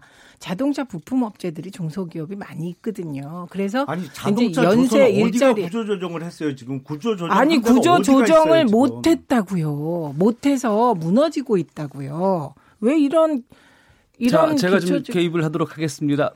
마무리 하시겠어요? 아니, 예, 최민희 의원님. 예. 예, 그러니까 여기 제조업 취업자, 조선업 구조조정, 자동차 판매 부진 등의 영향으로 10만 5천 명이 줄었다. 이거는 그냥 통계가 말하는 거를 부정하시면 곤란하고요. 그 다음에 지금 포용적 성장의 하나가 소득주도 성장인데 지금 소득주도 성장만으로 경제를 성장시키겠다는 사람이 어디 있습니까? 그러니까 매도하시면 안 되고요. 혁신 성장이 중요한 한 틀이기 때문에 이 혁신 성장의 핵심이 중소기업과 벤처를 육성해서 4차 산업혁명에 속하는 그런 이제 산업분을 키우겠다. 그리고 청년 일자리 차원에서도 어, 청년들에게 창업할 수 있는 기회를 주겠다. 그러니까 좀 내용을 구체적으로 읽어보시고 비판을 하셔야죠. 우선 제가 지금 말씀을 좀 드리겠습니다. 지금 15분이 지났는데요. 총평 가지고 지금 15분이 흘러버렸어요. 네. 지금 저희가 다룰 수 있는 내용들이 엄청나게 많은데 청취자께서 의견을 좀 주시는 거 말씀 듣고 계속해서 이어가도록 하겠습니다. 6878 뒷번호 쓰시는 분께서는 소득주도 성장의 주어는 무엇입니까? 근로자 소득주도 성장이겠죠. 그런데 근로자들에게 소득을 줘야 할 사장님들, 경영진들은 아사식전입니다. 1833님 인수위도 없이 겨우 1년 반입니다. 신자유주의식으로 정책 펴던 예전으로 다시 돌아갈 수는 없 없습니다. 대안 놓고 비판해야 합니다. 김현주님, 문재인 정부 1년 반 지났는데 구조조정 얘기 나오면 현 정부 탓 아닌가요? 라는 의견 주셨고요. 전형민님, 4대강 사업이나 초이노믹스로 부동산 투기판 만든 야당이 너무 거칠게 비판하는 것은 아닌지라는 의견도 주고 계십니다. 팽팽한 지금 의견들이 지금 맞서고 있는데요. 자, 그러면 이번 예, 올해 예산안이, 아, 내년도 예산안이죠. 470조 5천억 원, 올해보다 9.7% 네. 증액, 어, 해달라고 지금 하는 것인데, 이 규모에 대해서는 어떻게 보세요? 이게 정부가 돈 먹는 하마가 되는 거죠. 음. 그러니까 이런 식으로 10% 가까이 1년마다 예산안을 증가시키면 사실은 민간 분야에서 어, 쓸 돈이 없어집니다. 그만큼 정부가 많이 빨아들여서 정부 중심의 경제 생태계를 만들겠다는 것이죠. 그건 전혀 바람직하지 않아요. 그러니까 네. 정부는 적은 돈으로 효율적으로 운영돼야지 음. 그돈 제대로 다룰 줄도 모르는 공무원들이 뭐 이 여기 쓸까 저기 쓸까 배분해 갖고 무슨 나라 경제가 잘 되겠어요. 지금 경제 성적 성 그 경제 성적표가 이렇게 참담한데도 아직도 고집 피우잖아요. 자기네들 말이 맞다고. 음. 참 답답합니다. 최민 의원님. 어, 지금처럼 우리나라처럼 대외 의존도가 높은 경제 구조에서 대외 여건이 나빠지고 있고 지금 세계 경제가 어, 좋은 듯 했는데 사실은 이게 지금 좀 침체기로 접어들고 있잖아요. 네. 그리고 이럴 때 경제가 나빠지면 그건 확장 재정을 하는 게 음. 그게 뭐 그게 상식이죠. 그래서 네. 그에 맞게 편성이 됐고요.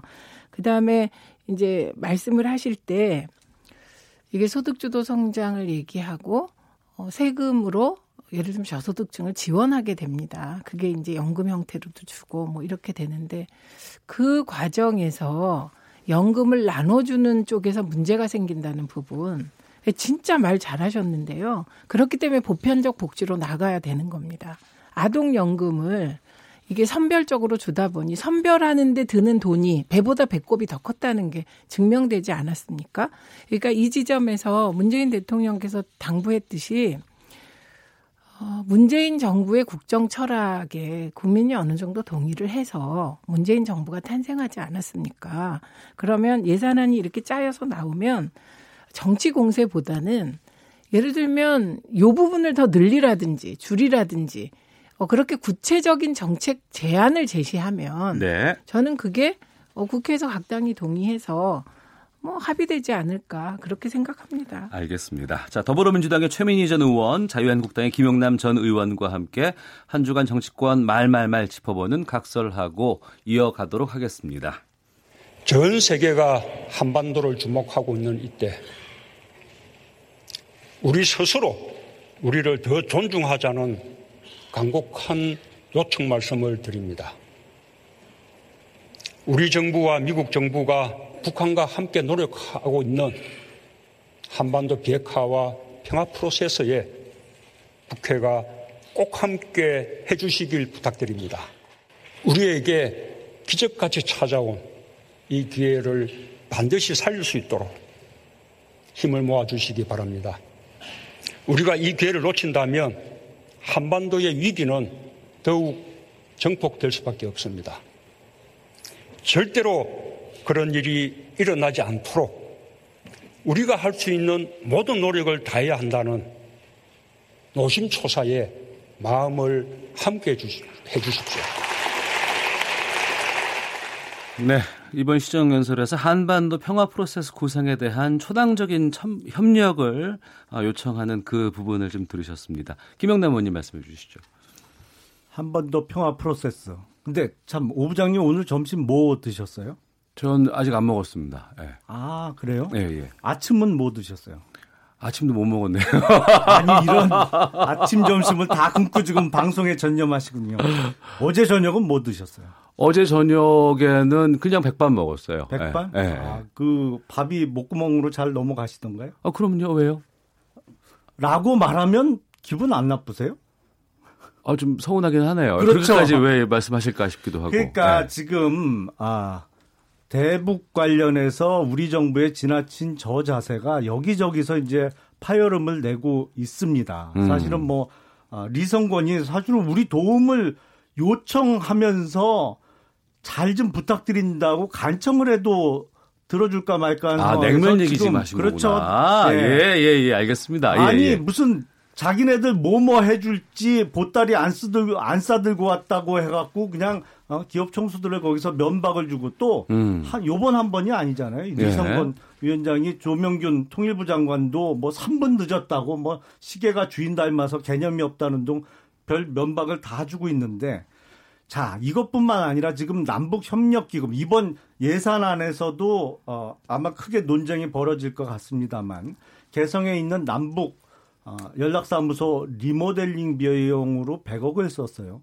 근데 처음에는 8,600만 원 쓰겠다고 하다가 100배 넘게 썼는데 그 건물을 통으로 없던 건물을 새로 줘도 100억이 안 듭니다.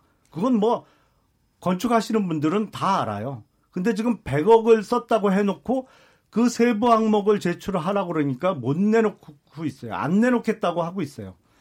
그러니까 이런 식의 예산 편성을 갖고 야당이 이거를 협조해 달라라고 말씀하시는 것은 지나친 요구죠. 어떻게 국민의 세금이 어디다 쓰이는지도 얘기도 안 하면서 무조건 해달라고 합니까? 예, 최민희 의원님. 그 남북 연락소 수리비는요.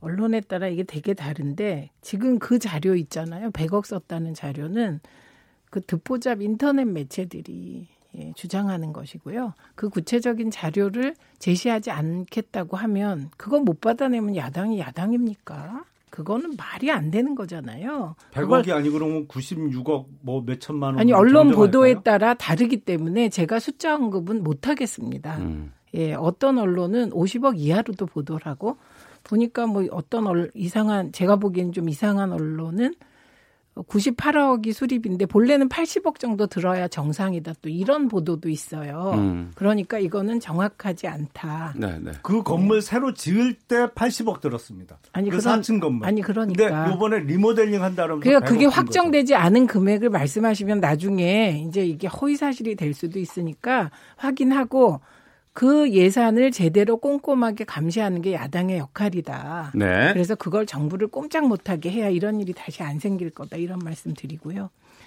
그 다음에 저는 오늘 그 국회 시정연설 이후에 문재인 대통령이 대응하는 방식이 되게 인상적이었습니다. 어, 예. 그동안에 김성태 대표가 얼마나 문재인 대통령을 뭐 별의별 험한 말로 정말 여기저기에서 입에 담지 못한 못할 만큼 모욕을 했는데 문재인 대통령이 김성태 대표에게 가서 그러니까 환하게 웃으시면서 악수를 청하는 모습.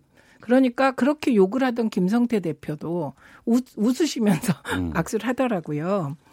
그러니까 북한이 어, 리성건이 그런 말 하는 거 잘못된 겁니다. 그런데 그 대응할 때 똑같이 대응해야 될까요? 아, 예, 리성건이 알겠습니다. 그렇게 했을 때, 아, 그, 그 목구멍이 기분 나쁘다든지, 뭐 이런 식으로 즉자적인 반응을 하는 게 옳을 걸까, 옳은 걸까요? 저는 그 조명균 장관이 이런저런 북한의 잘못을 적금 들어서 이번에 야당이 고맙게도 이 문제를 제기하셨기 때문에 네. 다음에는 이 문제를 꼭 지적하면서 어, 점잖게 태도 변화를 촉구하는 것이 마치 문재인 대통령 시기에 그런 우아한 정치, 우아한 외교가 아닐까요? 알겠습니다. 네.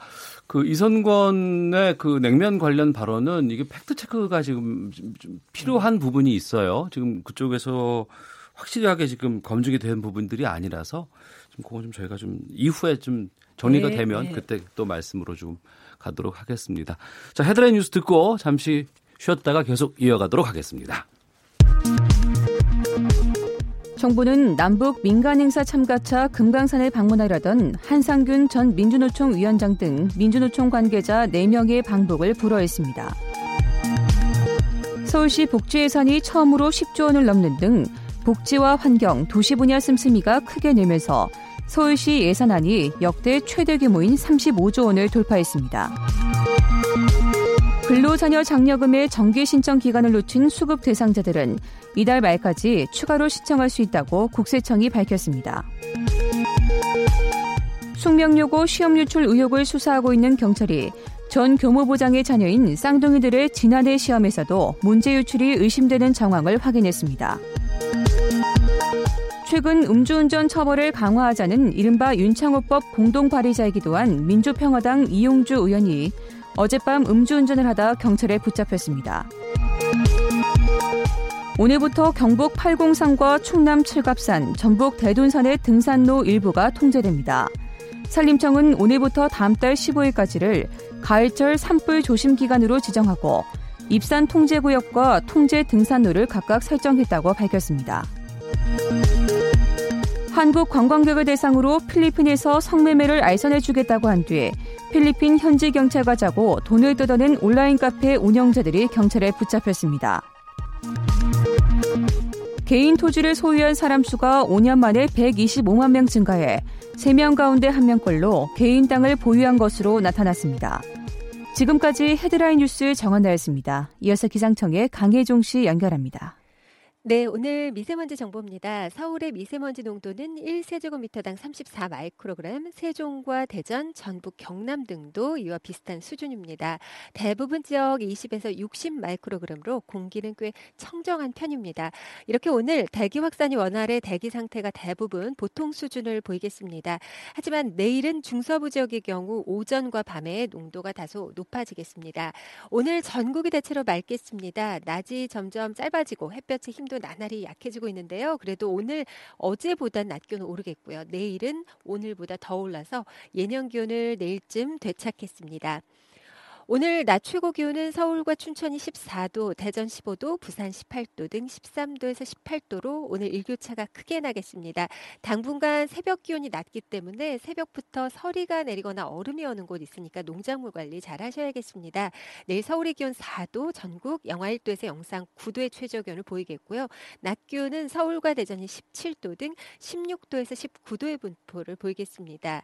현재 서울의 습도가 28%에 불과합니다. 당분간 고기압권 내에서 대체로 맑은 날씨가 지속될 걸로 보여져서 대기가 매우 건조하겠습니다. 화재 예방에 신경 쓰셔야겠습니다. 지금 서울의 기온은 13도, 습도는 28%입니다. 지금까지 날씨 전해드렸고요. 다음은 이 시각 교통 상황 알아보겠습니다. KBS 교통정보센터의 박소영 씨입니다. 제2중부고속도로 하남 쪽으로 신월천교 부근에서 사고가 있었는데요. 이 처리 작업은 끝났지만 정체가 여전합니다. 이후로 천지남교까지는 2차로를 막고 작업을 하고 있어서 이 구간 지나는 데 20분 넘게 걸리고 있습니다. 중부 내륙간 고속도로 창원 쪽으로 여주부터 정체가 심한데요. 한 개 차로를 막고 작업을 하고 있습니다. 감곡까지 50분 정도 걸리고 있어서 미리 꼭 우회하셔야겠습니다. 중앙고속도로 부산 쪽으로 만종에서 남원주 사이로도 작업 때문에 밀리고 있고요. 경북 고속도로 부산 쪽으로는 천안 휴게소 부근에서 1차로를 막고 작업을 하고 있는데요. 일대에 지나기가 어렵습니다. 이전에 한남에서 서초 그리고 반대 서울 쪽으로도 달래내 고개에서 반포까지 밀리고 있고요. 서울 시내는 내부순환로 성산 쪽으로 홍지문 터널 안에서 3차로를 막고 작업을 하고 있어서 여파로 기름 램프부터 밀리고 있습니다. KBS 교통정보센터였습니다.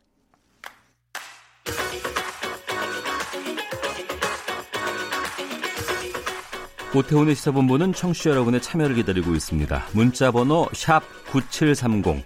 짧은 문자 50원, 긴 문자 100원의 정보 이용료가 있고요. 콩 게시판은 무료입니다. 생방송 중에 참여해 주세요. 네, 오태훈의 시사본부 더불어민주당의 최민희 전 의원, 자유한국당의 김용남 전 의원과 함께 각설하고 코너 이어가도록 하겠습니다. 게시판도 상당히 좀 과열되어 있는 양상이라고 아, 하는데 0989님께서는 항상 잘 듣고 있습니다. 진짜 이 시간만 되면 차를 세우게 됩니다. 1년 반이나 지났는데 개선이 안 될 정도로 9년 동안 나란 일을 제대로 돌보지 않은 거겠죠.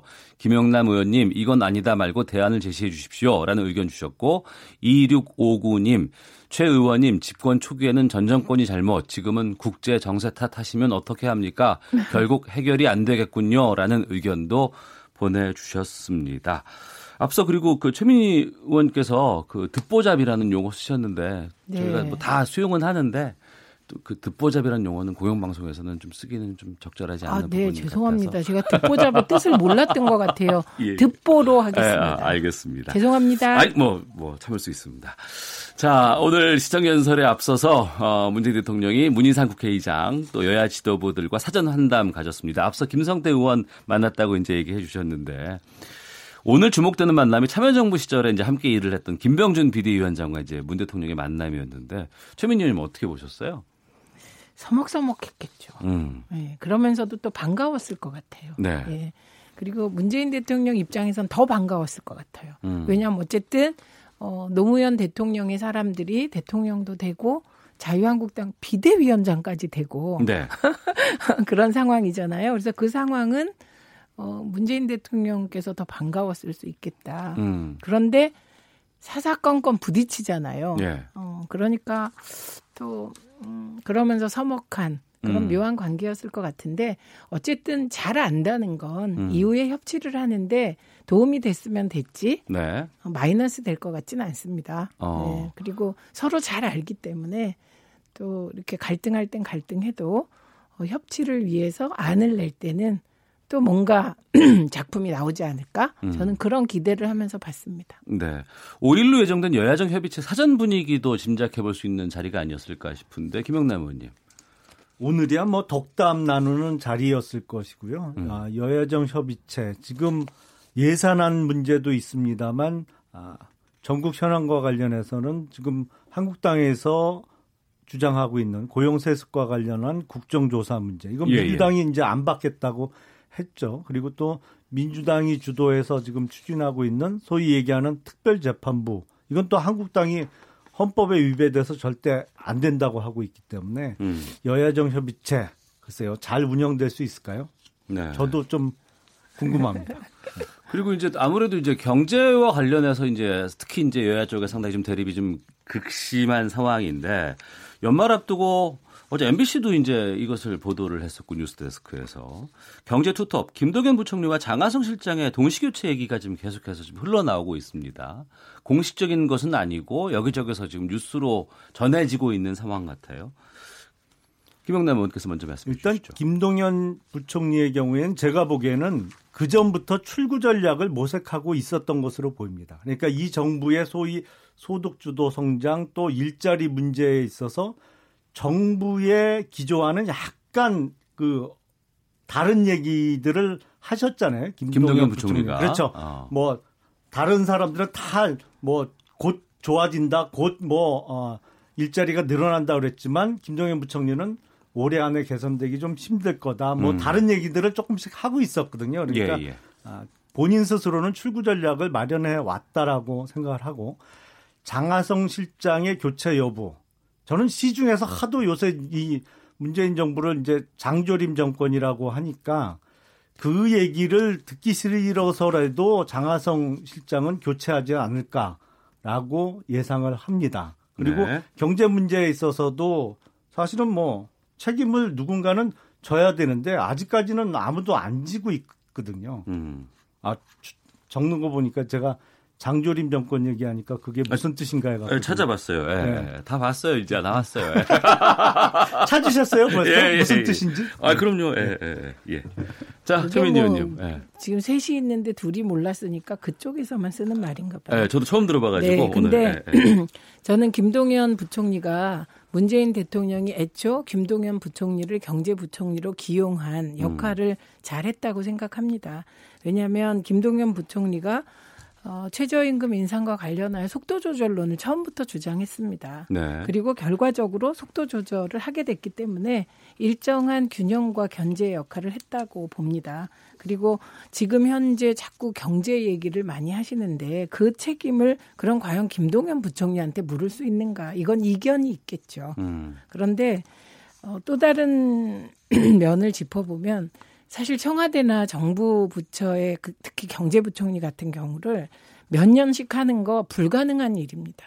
일이 음. 너무 많고 예. 너무 스트레스가 심하고 그래서 어 저는 이제 일정하게 지금 청와대 일기, 내각 일기 그리고 뭐 어느 정도 경제 성적표 방향 이게 이제 눈에 보이는 거잖아요. 네. 그럼 일기를 정리할 시점이 된 거 아닌가. 어. 예, 그렇게 보고 어 그리고 장하성 실장에 대해서는 뭐 저는 예측을 잘 못하겠습니다. 예, 그런데 우선은 장하성 실장도 오늘 대통령께서 시정 연설에서 소득주도 성장 기조, 혁신 성장, 공정 경제는 간다. 네. 그러니까 음, 그러면 뭐 과연 그 소, 표형적 성장을 이끌고 갈 참모가 음. 뭐 다른 참모가 있을 수도 있지 않겠습니까? 네. 예, 그래서 교체할 수도 있다고 생각하고 뭐 두 분 교체되면 또 다른 분이 또 잘 하지 않을까? 뭐 음. 그렇게 생각합니다. 그래서 사실 교체에 대해서 막 이렇게 갈등 부각하고 이게 저는 별로 관심이 안 갑니다. 네. 그 장하성 정책실장하고 조국 민정수석, 그 임종석 비서실장. 예. 어, 그리고 보니까 조명균 통일부 장관도 어느 분이래요, 조는? 조가 이제 조국 수석이 될 수도 있고 예. 조명균 장관이 될 수도 있는데 사실은 어, 장조림 얘기할 때는 조국 수석을 얘기하는 거죠. 어, 근데 최근에 보면은 김성태 원내대표가 이번에 임종석 그 비서실장의 선글라스 발언도 예. 있었고 지금 조명균 통일부 장관 해임문만도 제출한 상황이잖아요. 예. 그러니까 특히 이쪽을 좀 집중하는 이유는 무엇입니까? 임종석 비서실장의 경우에는 사실은 문제가 심각하죠. 대통령 해외 순방 중에 비서실장이 청와대를 떠나서 전방에 그것도 국방부 장관이나 국정원장을 대동하고 가서 마치 본인 정치를 하는 듯한 모습을 보였기 때문에 사실은 비서실장의 어떤 그 선을 넘은 거죠. 그래서 문제 제기를 했던 것이고 조명균 통일부 장관과 관련해서는 앞서도 앞서 잠깐 뭐 말씀하셨고요. 냉면 얘기가 나왔습니다만 글쎄 이거 적어도 북한과 어떤 협상을 할 때 대등한 지위 사실은 그리고 우리가 도움을 주는 입장이잖아요. 근데 그거를 지나친 저자세 때문에 지금 국민적 자존심까지 좀 상하게 만들고 있기 때문에 그래서 이제 해임 건의 얘기 안이 제출이 된 것이죠. 네, 이에 대해서 최민희 의원님 마무리해 주시죠. 저렇게 네. 야권이 과민 반응을 하니까 음. 갑자기 임종석 실장이 뭐 대권 후보냐 이런 얘기가 나오는 겁니다. 그래서 저는 어, 저런 식의 임종석 실장에 대한 과민한 대응. 그러니까 예를 들면 일 정도의 문제 제기를 할 수 있는 걸 10을 해버리는 저런 것은 속내는 문재인 대통령 흔들고 싶은데 대통령이 너무 열심히 일하시니까 임 실장을 흔드는 게 아닐까. 저는 그런 생각이 듭니다. 아니 근데 저는 상식적으로 대통령 해외 순방 중에 비서실장이 청와대 비우고 전방 가는 게 기본적으로 그게 상식에 맞습니까? 그게? 아니 그 임종석 실장이 무슨 뭐 미국에 갔습니까? 어딜 갔습니까? 그러니까 그리고 뭐 다 대비를 하고 갔겠죠. 그리고 가야 할, 할 곳이었고 대통령 대신 가신 것일 텐데 그게 뭐가 문제입니까? 네, 더불어민주당의 최민희 전 의원, 자유한국당의 김용남 전 의원과 한 주간의 말말말로 정치권 이슈 짚어보는 각설하고 마치겠습니다. 두 분 말씀 고맙습니다. 고맙습니다.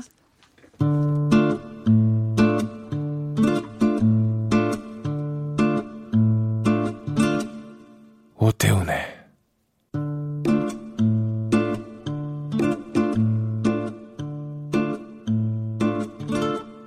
시사본부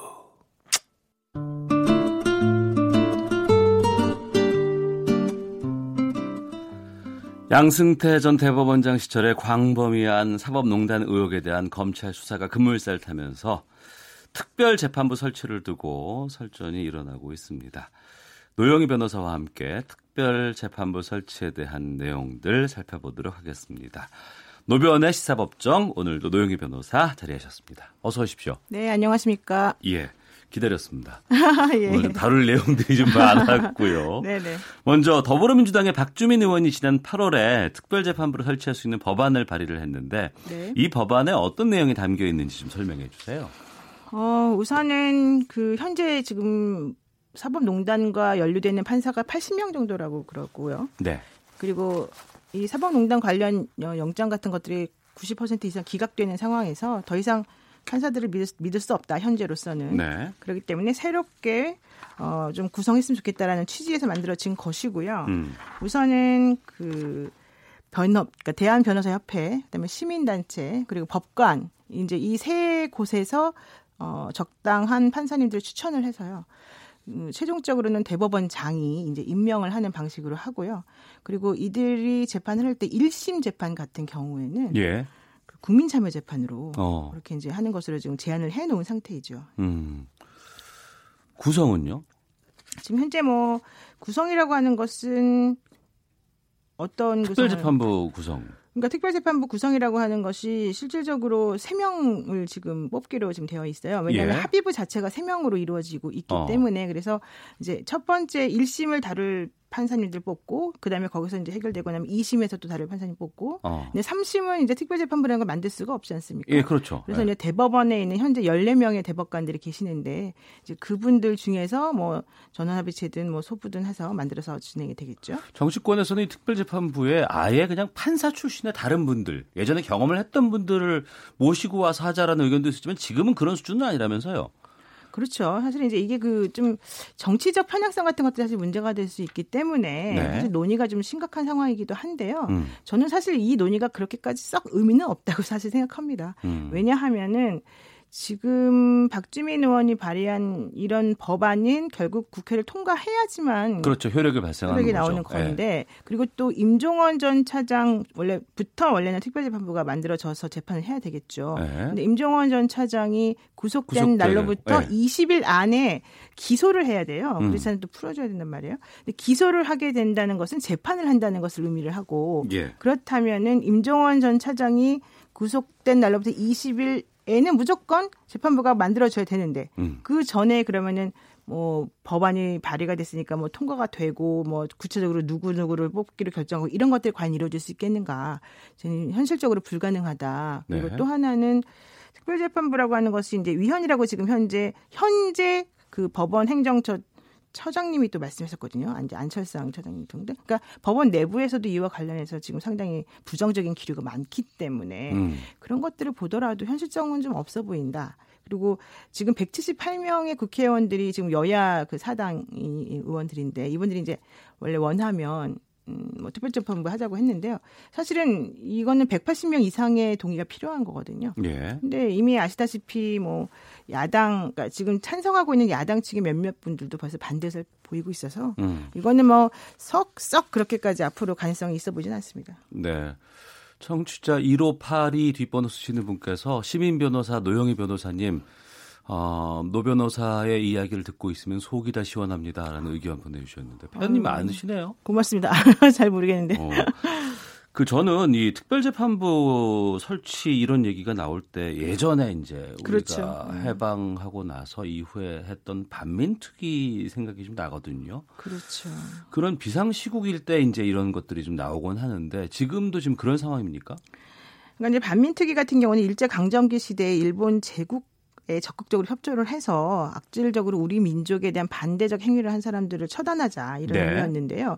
사실 지금 현재가 그런 상황이라고 보기는 좀 곤란하죠. 음. 지금 이제 민주주의 사회에서 삼권 분립이 이제 뭐 엄격히 분립이 되어서 잘 진행되어 왔었었는데 이제 문제는 우리가 이제 그동안에 사법부는 그래도 믿었었단 말이죠. 네. 그런데 알고 봤더니 그 믿음을 이제 깨트리는 여러 가지 행위들이 나왔었다는 거예요. 그래서 음. 현재 진행 상태를 봤을 때는 뭐 예전에 반민특위가 활동하던 시기 내지는 그때만큼의 그런 불안정한 시기거나 그때만큼의 그런 반민족적 행위가 있기 때문에 꼭 해야 된다 이건 아니에요. 예. 다만 그럼에도 불구하고 이제 민주주의라고 하는 것이 발전하고 삼권 분립이라고 하는 것이 당연한 것으로 여겨지는 이 시점에 있어서 현재 보여지고 있는 사법 부와 정치권 청와대와의 그런 커넥션이라고 해야 되겠죠. 음. 커넥션 같은 것들조차도 용납할 수 없다라고 하는 분위기가 있고 예. 그것이 사실은 대의적으로 아, 옳다고 많, 많은 사람들이 믿고 있는 것이기 때문에 음. 그와 관련해서 이 논의가 시작이 된 거죠. 근데 한편으로는 그동안 사법부가 사실 최후의 그 보루로서 열심히 노력한 부분들도 있어요. 그리고 예.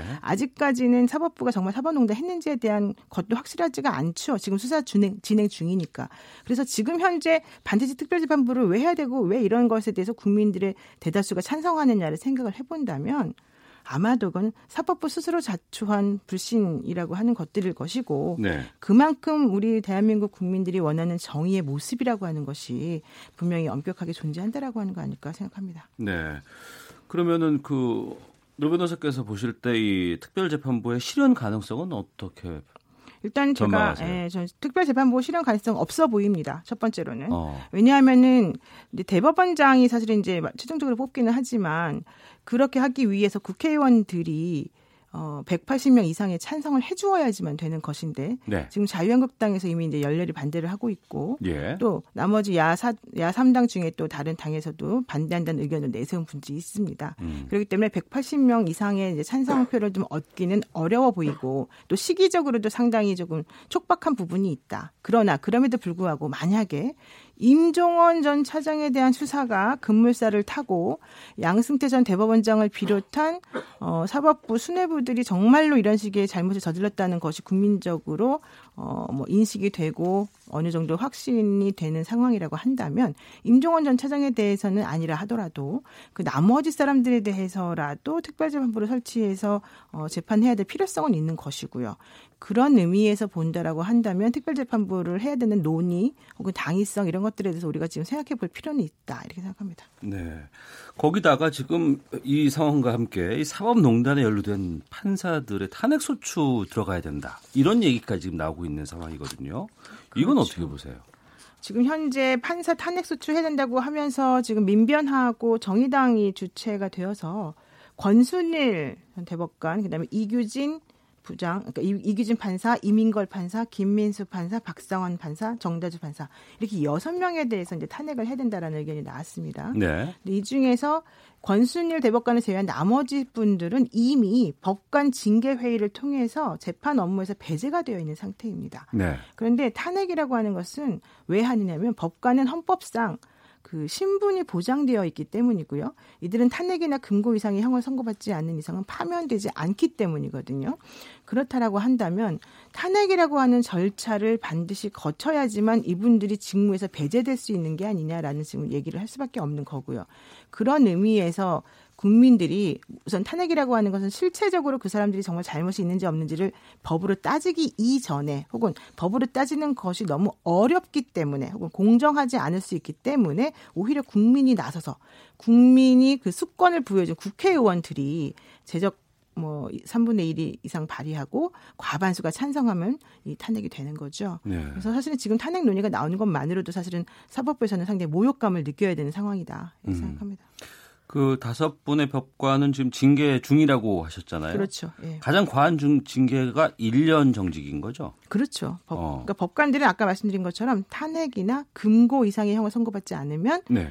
그냥 1년 정직으로 끝나는 거예요. 다시 돌아오고. 그렇죠. 어. 그러니까 여기서 이제 금고라고 하는 것은 징역형하고 똑같긴 하지만 뭐 노역을 하지 않는 그런 형벌의 일종인데 결국 그 금고가 선고되기 위해서는 그분들이 정말 무슨 잘못 저질렀는지를 수사기관에 수사를 하고 재판을 통해서 확정을 지어야 되는데 또 아까 말씀드린 것처럼 재판이라고 하는 것이 과연 가전의 개편이다라는 얘기가 있는데 음. 제대로 되겠느냐 뭐 이런 얘기가 나오고 있어서요. 사실은 어, 이런 상황이라고는 좀 심각한. 그러니까 사법부에서는 상당한 수모를 느낀다고 뭐 생각할 수 있지 모르겠지만 국민들은 그 정도로 생각하고 있지는 않은 것 같아요. 지금 청취자께서 의견을 보내주시는 것도 4847님께서는 사법부를 누가 믿었습니까? 돈 있고 권력 가진 자들만 믿었죠. 3930님 정권 바뀔 때마다 이렇게 사법부가 흔들린다면 이게 법치입니까? 8242님, 특검이 있으면 특별재판부도 있어야 하고 삼권 분립은 서로 견제해야 하는 제도니까 입법부가 법을 빨리 만드는 게 맞습니다. 라고 의견 주셨고. 저도 맞다고 생각합니다. 예.